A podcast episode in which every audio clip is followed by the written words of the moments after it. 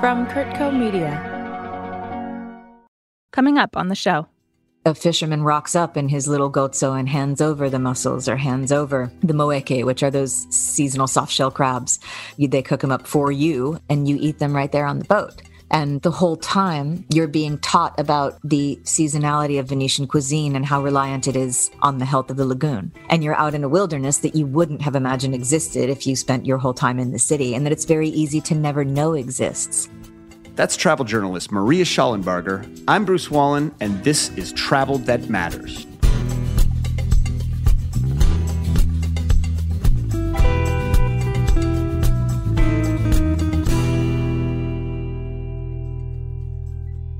Hello, everybody, and welcome to Travel That Matters. This is the podcast where we explore the world's most exceptional and meaningful travel experiences, and we meet some of the fascinating people who make them possible. Now, over the past couple of years, we've all gained even more of an appreciation for travel, and we've realized how much of a privilege it actually is. I think we've also developed an even greater appreciation for the places we love to travel to. And if there's any place on earth that's universally loved, it is Italy. I've traveled all over the place and and people ask me regularly what my favorite country is and it is really really hard not to say Italy. It's got everything, the history, the food, the beaches, the mountains, the vineyards. I'm not telling you anything you don't already know, but my point is now that we've had a forced break from Italy, is it time to reconsider our relationship with everybody's favorite country? Are we going to just head straight back to St. Mark's Square or the, the Trevi Fountain, or are we going to do things a little bit differently?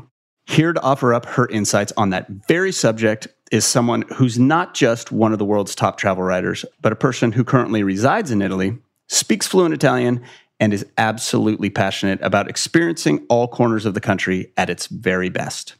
Her name is Maria Shollenbarger, and whether you recognize that name or not, I can pretty much guarantee you're familiar with her work. Maria has written for pretty much every top travel publication. She was the editor at large for Condé Nast Traveler, a senior editor at Travel and Leisure, and she's currently the travel editor and editor at large for the Financial Times' wonderful weekend supplement, How to Spend It.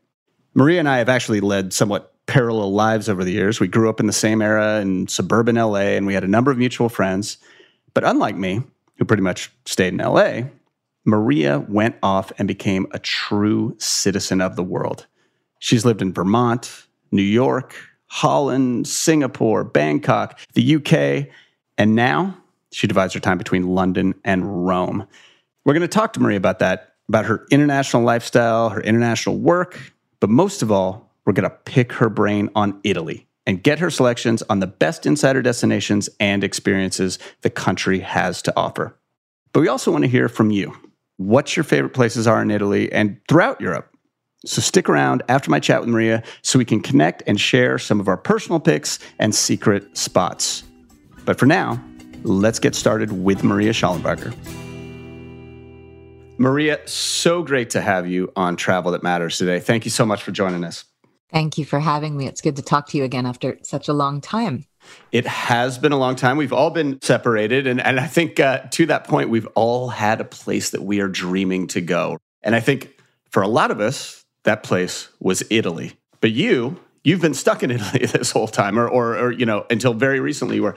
So where were you dreaming of going? It was kind of manifold. I mean, I, ha- I had a lot of dreams happening because it was, as you said, a pretty intense. I missed the first lockdown in Italy, as I think you know, Bruce. I went back to California actually to be with my family. And then I got back in June of last year and was pretty much there. But I spent a lot of time thinking about Australia. I spent a lot of time there when I lived in Singapore a few years ago. It's also so different to Italy. You know, Italy is softer light and older places and old stones, and Australia is just red earth and hard light. And so I think of it as an elemental nature place. So that was, I, I thought about it a lot I've, in, in that kind of dream way. I missed certainly the heat, but also just those landscapes and those horizons and the nature mostly. And then beyond that, I thought a lot about the places that are kind of conceptually as far away also from Italy. I had just previous to going to California, I had just spent three and a half weeks in India with Sujan Luxury, which is the amazing leopard camp Jawai in Pali. And they have a beautiful camp called Sher Bagh in Ranthambore Park which was just pinnacle of exoticism in a really old school way for me. That idea of, first of all, you know, however many acres it is, 4,000 square kilometers of nature reserve, to have that much land with no people in it in India is just beyond imagining, you know. If you spent time in India, you realize it. And sort of these falling down temples and habitat, space, wildlife, these signal broad identifying features of travel that are what brought you and I into it as a career are kind of those trips are sort of the apotheosis of those things. They're the distillation of them, you know? The experiences you've had, I'm sure there's so many, there's no way to, to kind of narrow them down. But tell me about a couple of the experiences, a few of the experiences that just really stand out as shaping who you are and, and impacting you as a writer. Definitely Raja Ampat in eastern Indonesia which I think is a bit more trammeled than it was when I was there. I think I was there eight years ago. But this group of islands in far, far eastern Indonesia that includes bits of West Papua.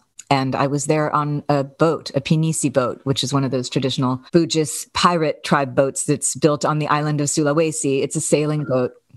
And that was that was incredibly special because it was almost this sense of like slipping through a rent in the space time continuum and kind of riding outside of time because you wake up in the morning, particularly, you know, they, they'd sail overnight or motor overnight if there was no wind. And we'd drop anchor and you'd wake up and these lands, these just kind of these Jurassic landscapes, you know, of hillocks coming out of the sea and covered in green and nobody around, utter stillness and you had this sense that it could be five years ago it could be 500 years ago it could be a thousand years ago and truly very very little had changed and colors like you could barely believe existed above and below the water because Raja Ampat is, I think, still one of the world's kind of most sought after diving locations. Scuba divers go there.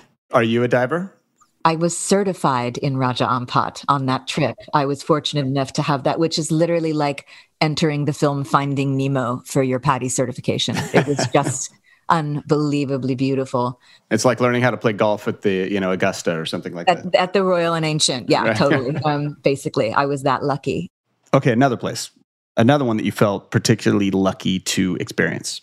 I've been to Mozambique twice, and both times really found it kind of perspective enlarging and kind of life changing because it, the first time I went, I mean, Mozambique is a very, very complicated African story. You know, it's it's incredibly poor, it's incredibly beautiful. It was under Omani sultans in the medieval times, and then the Portuguese came, and Vasco da Gama landed on the Ilha de Mozambique in 1507, and the church there, I think, is the oldest church in the southern hemisphere. But then just it's Africa. It's extraordinary. And in some places you go and you see these sort of lost remnants of who was there before, kind of eaten up by landscape. And then the people, Mozambicans, living very, very contemporary lives there. And, you know, there's some really interesting initiatives that were happening on the ground in terms of conservation and philanthropy. But it's also a real crucible because there's tons of inward investment, particularly from China it's just a really amazing place because there's ancient, ancient, ancient culture and kind of timeless wilderness, and then this very contemporary story, this tension that you see playing out almost anywhere you go. The timeless wilderness and Africa has me thinking about another extremely otherworldly place, or, or you know, otherness, the differentness. What we're talking about is Namibia. Uh. I, you know, I don't know if you even know this, but that's another story of our parallel lives. Were, were we were we there at the same time? I, I think I think I was at the same place as you, but like the day you were arriving, I was leaving. It was um, Hoanib Skeleton Coast oh. Camp, the wilderness, oh. the wilderness safaris camp on the Skeleton Coast. I think I was the very first guest there or something. It was it was brand brand new, and that was such an amazing place and such a different location. I've been on I've been on safari a number of times, but the safari there was just surreal. Like you said, it was just like it blew your mind because it was so different. You, you felt like you were in the, the desert somewhere, which you which we obviously were. But then there's giraffes and lions and hyenas and, and everything. And then this fog lined coast with giant elephant seal. It, it, was incredible. It's just bonkers, isn't it? I mean, there's so many things. I mean, it's it's where to start with Namibia. It's kind of it's Mars, first of all. There are moments where you're driving across it and you think this is just another planet. It's you know in that way it's like the salt pans in the in the Kalahari, the Makgadikgadi salt pans. There's there is something planetary. If that's lunar, Namibia is Martian. Right. And the fact that you see these animals already, they're kind of, what are these animals doing here? Like, this is so weird. I don't expect them in this landscape, which doesn't suggest conventional Africa to me. But then the animals themselves look a bit different because they're desert adapted. You know, the, the elephants are taller and skinnier. And I don't know if you felt this at all, but you perceive already when you experience something like the Serengeti or the Okavango Delta, you understand like, wow, nature, you know, the Darwinism of it. But there it seems more pronounced just like such a hard scrabble life for people, for animals, because the landscape is so inhospitable. Not only has Maria traveled all over the planet, she's also lived for extended periods of time in cities throughout Asia, Europe, and the US. Even for a travel writer and editor, she's lived a very international life. I asked Maria how her itinerant lifestyle came about and what she loves and doesn't love about living all over the world what I love is again just being different places. That I mean, a, uh, a, few times I was brought. It was circumstances in my life that took me to a place, as, as opposed to just my own agency saying I'm going to up sticks and go live in wherever Rotterdam.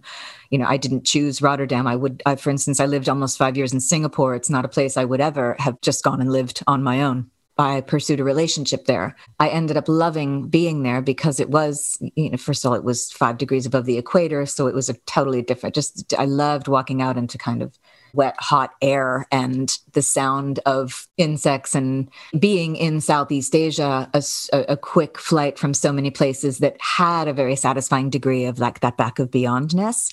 And then you get back to Singapore and it's just tidy and works and everybody's really civically minded and sort of there's so much attention to the, I mean, they literally have ministries dedicated to the idea of, you know, being nice to your neighbor. I'm being slightly glib, but that is kind of the overall vibe of the city.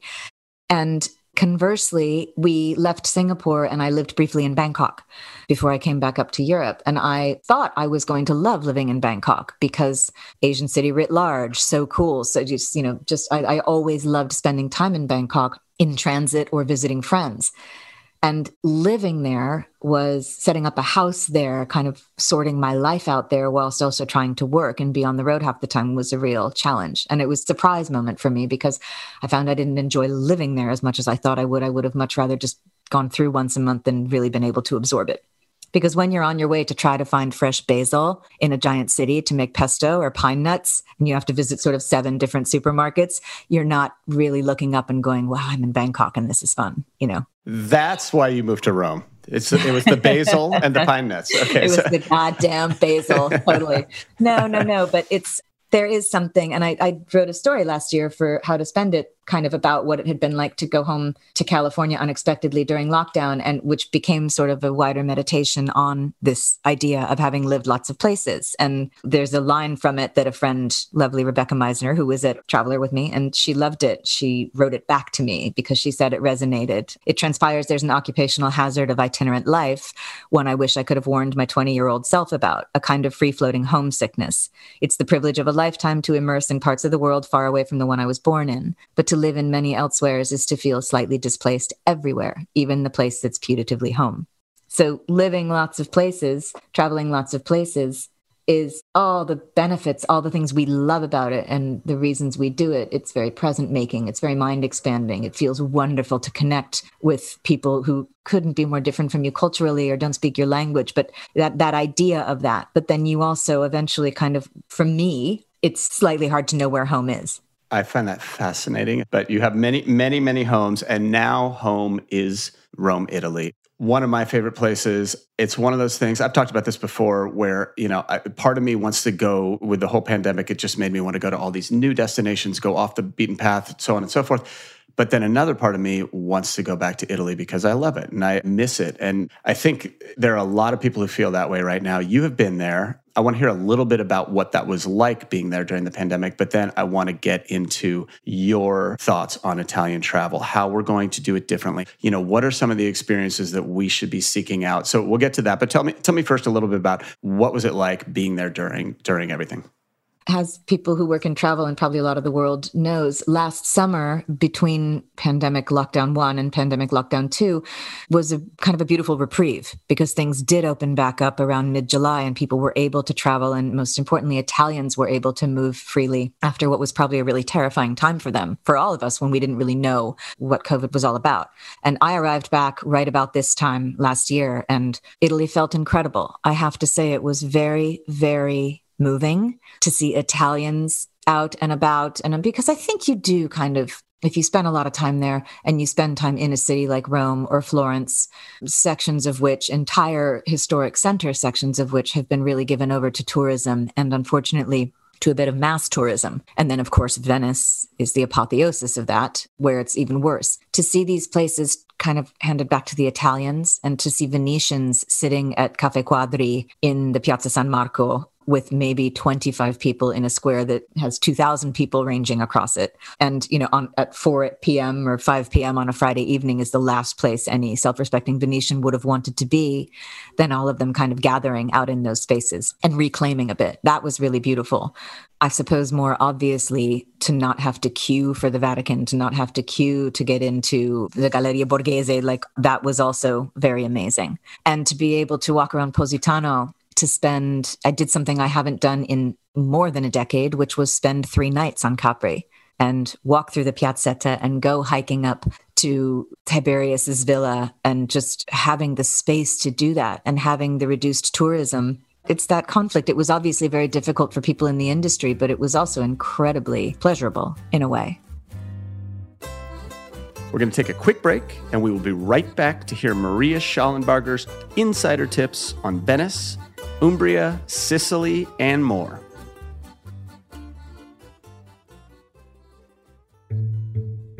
A Moment of Your Time, a new podcast from Kurtco Media. Currently 21 years old, and today I felt like I'm magic gonna read extended a poem from her fingertips down to the base of my. You have to take my care of yourself because the world needs you and Trust your me, voice. every do-gooder that asked about me was ready to spit on my Her dream. fingers were facing me. You can feel like your purpose and your worth is really being Ain't gonna stop me from playing the piano. She buys walkie talkies, wonders to whom she should give the second Cats don't love humans. We never did. We never will. We just find The ones beauty that are of rock climbing is that you can only focus on what's right in front of you. And so our American life begins. We may need to stay apart, but let's create together. Available on all podcast platforms. Submit your piece at kirkcode.com slash a moment of your time. Welcome back to my chat with travel editor and Italy expert Maria Shollenbarger. I took a trip to Venice right after the floods a couple of years ago, and pretty much everybody else had canceled their trips. And it was incredible to be there when there weren't people, you know, other thousands of other Americans there. And I just that experience of being there like you were and being one of the few Americans that that were there just is kind of the dream of the way we would all love to experience Italy. But we all know that's not going to last, right? I mean, and you know, to your point, for the better, it's not going to last because the in, the industry there needs tourist dollars. They need people to come back, and we all want to come back. And people should be able to enjoy the country the way they want to enjoy the country. But I want to know from you, as someone who is you, you've you know you've studied in Italy, you live in Italy, you speak Italian, you have traveled and written many many stories, including a, a cover story for Travel and Leisure very recently about about Italy as a destination let's talk a little bit about where you think people can get kind of those those insider experiences the experiences like you were just talking about but even when all the tourists come back. As you know, and probably a lot of people who are listening to this conversation know, there are ways to experience even the most ostensibly saturated destination, whether that's Venice or Florence or Capri, the right way, working with the right people, going at the right time of year or even the right time of day, and just having access. And that's why, uh, sorry to make this plug, but I'm a huge believer in working with a very good travel designer or a very good travel operator because they are the people with the keys to the kingdom and they read you, they listen to you and how you want to have your experience and then and then they really work to craft something for you. So i i know we've got some specialists in the us i've worked years and years with emily fitzroy of bellini travel Mm-hmm. these are these are people who will find you the versions of the italy that you want to experience even though it will obviously bounce back and i think it, as you said it's a destination half the planet dreams of getting back to that said you know, it's incumbent on us as travelers to do due diligence and be responsible and apply to a degree, even in a place like Italy that's meant to be all romance and gelato and spritzes and wearing fabulous bikinis on bathing suits, you still have to apply a degree of the responsibility of the attention to ideas about regeneration, about sustainability to travel in that country that you would in a place like Argentina or Africa because it matters. You know, these are landscapes that matter. They're cultures that matter, and not everything is UNESCO protected. So it's important to know where your dollar is going. There are these amazing guys in Venice who have this boat called Edipo Re, which means Oedipus the King. And it's this really, really beautiful boat that was sort of mid 20th century fishing boat that was owned at one point by Pier Paolo Pasolini, the film director, who kind of upcycled it and added cabins and made it kind of a chic sailing boat. And it was acquired by the father of one of the women in this couple who own it now. And they had a really, really brilliant idea to, they built a really beautiful open galley kitchen on the deck and they're very dialed into the food scene in Venice and they care a great deal about the health of Venice and about the health of the lagoon you will probably, as a participant in and a follower of our industry, you will have seen that there is a lot of attention around the Venetian lagoon right now and its health. And it's a real forcing ground for mass tourism, mostly in the form of cruise ships, right? So this is literally the end. It, there is no more antithetical proposition to a cruise ship than Edipo Re because it can hold a maximum of about 12 people. What they do is they plop these lagoon cruises where they take you way, way out into the far islands or way, way down along the coast of Pellestrina. And they bring chefs from the top restaurants in Venice. They bring people from Alle Testiere or from Al Covo or from Antiche Carampane, you know, sous chefs or executive chefs who shop locally, who stop up, you know, a fisherman rocks up in his little gozzo and hands over the mussels or hands over the moeche, which are those seasonal soft shell crabs.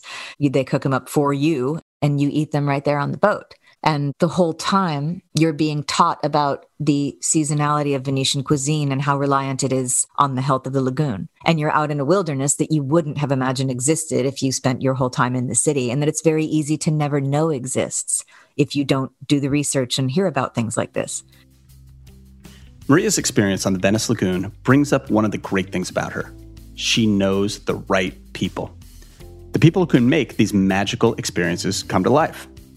Now, one of her best connections is in a place where connections mean everything, and that's the Italian island of Sicily. The Tasca d'Almerita family in Sicily. You know, Alberto Tasca, the, I mean, they're a big winemaking family, and Alberto took it over from his father. He's just been instrumental in putting, I mean, not just Sicilian wines, but Sicily as a place, as a culture back on the map with a whole new generation of people. They have an estate in the middle of the island called Regaleali, which is traditionally where they've produced their kind of multi award winning wines. But they also have vineyards on the slopes of Mount Etna. They have vineyards on a beautiful island called Salina, which is one of the Aeolian islands, at an estate called Capofaro and they grow vines on the other end of Sicily, on the far westernmost point of Sicily. There's a tiny island called Mozia, which was a Phoenician stronghold, however many thousands of years ago. And they grow vines there and make wine there. And they've developed a whole series of really, really small scale, intimate, educational tourism experiences that you can have there, visitor experiences. I mean, you can stay at Regaleali, which is absolutely beautiful, and they'll put you on the back of a horse or on a mountain bike or in the back of a land cruiser, and you drive, you know, it's kind of a thousand hectares or something. And they they don't just have vines, they've got animals that they raise sustainably. They grow wheat they grow kind of micro local grains and wheat that were brought over a thousand years ago from North Africa. They're some of the only people who still cultivate this. They will teach you all sorts of things about sustainable agriculture as it's been practiced there since time out of mind. And then, of course, you go back to their beautiful castle. It's, a, it's kind of a fortified palace, Regaleali, and you eat exquisite food and you can spend the evening talking to them about what they do.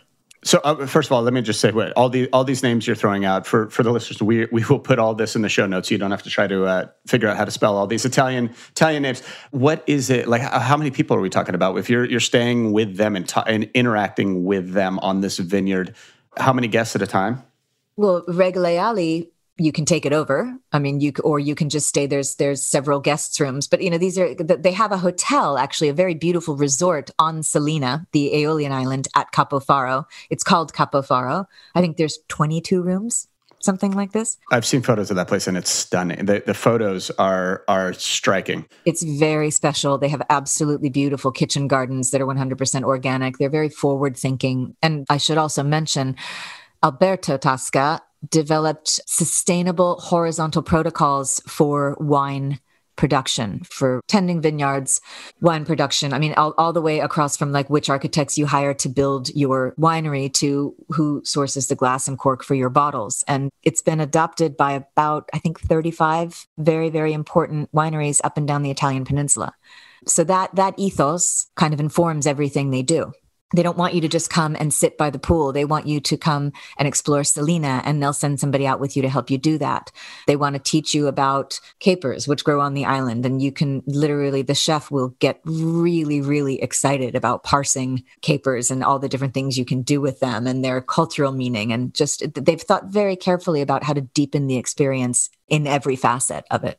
Okay, so you've taken us on a, on a wonderful wine journey in, in Sicily, a place I have not been, and that's I, I all my Italian friends tell me I have to go to Sicily, which is high on my list.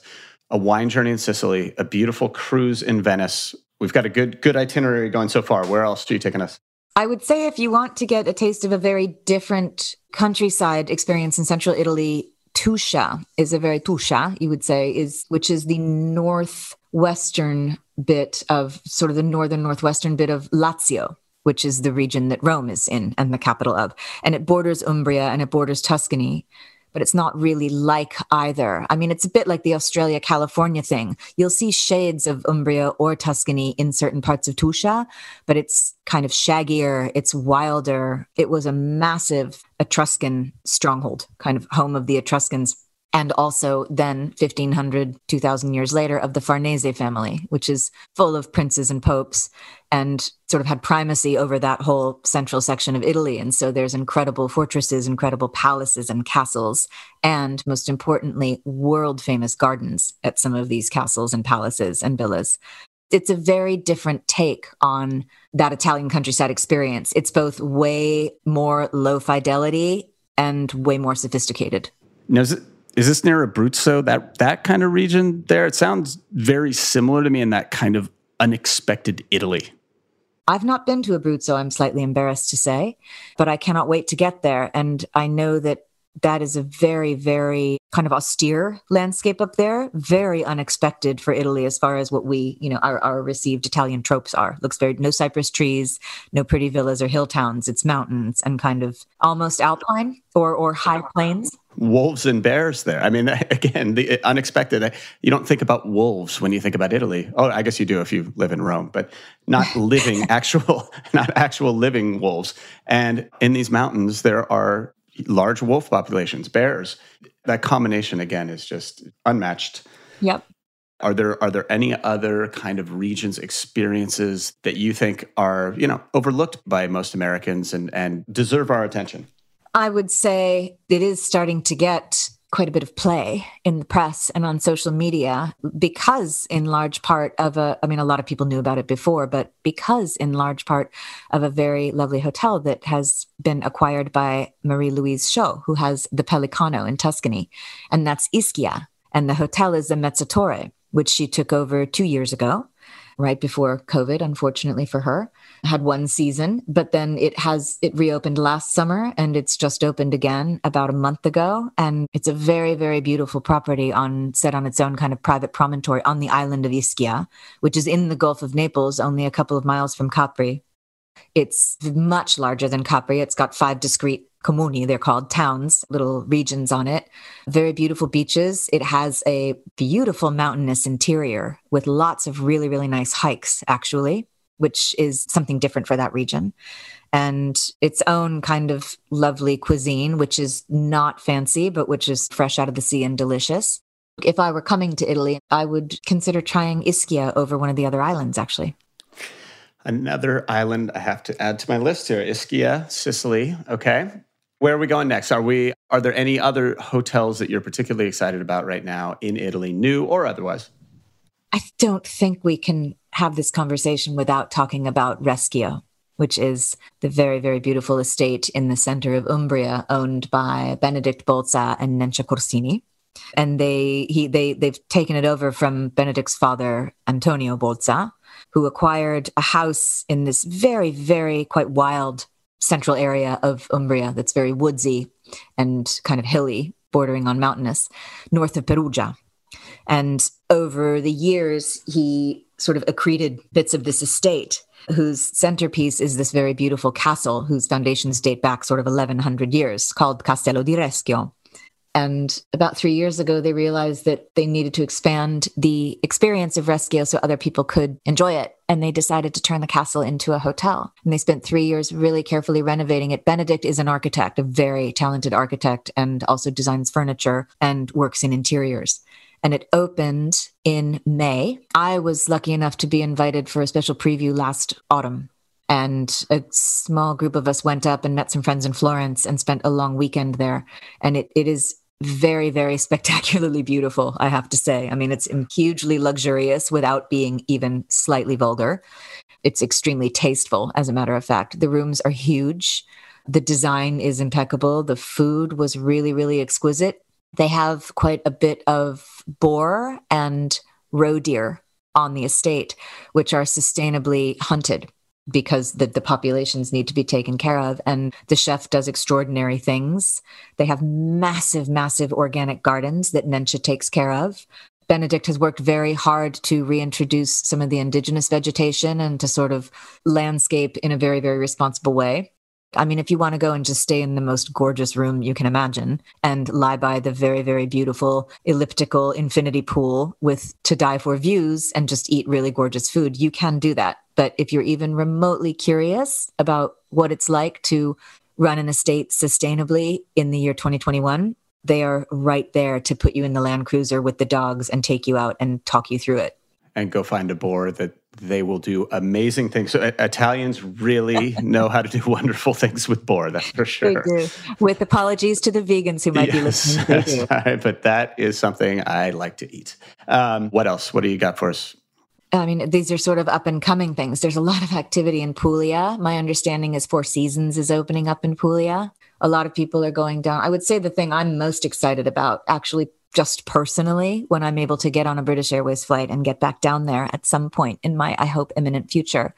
Rocco Forte, who I really rate in general for making very, very sleek, comfortable, well run hotels anywhere in the world. He does them. I really think he does a good job, was brave enough to take over a hotel in Palermo, which is Sicily's capital, I think you probably know, called the Villa Igea, which has a really long history. It belonged to the Florio family. It was built by the man who is probably still considered Sicily's preeminent architect. He was late 19th, early 20th century, but he has yet to be bested. It's a massive, beautiful kind of neo Gothic pink folly at the edge of the seashell of Palermo's Bay. And it's very, very special. And it was a place that was incredibly atmospheric and evocative, but had kind of been let down a little bit, you know, by the whoever was managing it before. It just it wasn't particularly elegant. The grounds were beautiful, the building was beautiful, but the rooms were a bit nah, you know. And he's put a massive investment into it. And it is, I saw it when it was coming together in May. It wasn't quite finished, but it's I think it's going to blow a lot of things, frankly, in Italy away when it's done. When it's which is right about now. Actually, I think it's open. I've heard great things about Rocco Forte's new hotel in Rome, or the one I believe it opened right before everything happened. I'm sure you've you've seen that, but they do. They they have some very special properties in Italy. They do. Well, however we go back to Italy, I personally can't wait and I truly hope that you are there when I when I do come back. So, I hope to see you there next time we see each other. For now, thank you so much for joining us on Travel That Matters. Thank you, Bruce. It was lovely talking to you. And now for the Wallin wrap up. If you've listened this far into the program, my guess is that you immediately want to start Googling all these incredible destinations and experiences that Maria brought up. So I'm going to keep this wrap up brief. Now, Maria is a true expert on Italy, but we want to hear from you. As I was talking to her about all these places and experiences, it made me want more, more ideas, traveling through Europe in the post pandemic era, how to do it in a way that's more meaningful and fulfilling. And I know that the listeners of this show are experts as well. So we want you to share that expertise with us. What are your favorite destinations or secret spots in, in Italy and beyond? Spain, Austria, Romania, wherever it is that you've found that special place or experience that's, you know, maybe not so well known or, or even undiscovered. You can send me an email or even an audio file to bruce at curtco.com. That's bruce at C U R T C O.com. Or hit us up on Twitter at travel with Bruce. However, you do it, we would love to hear your thoughts on the absolute best of Europe. We'd like to thank Maria Shollenbarger for joining us today on Travel That Matters. Check out our show notes or visit curtco.com for more information and links on all the places we discussed today. This show was produced for CurtCo Media by AJ Mosley and Dara Stone. Music by Joey Salvia. I'm Bruce Wallin, and we'll see you down the road.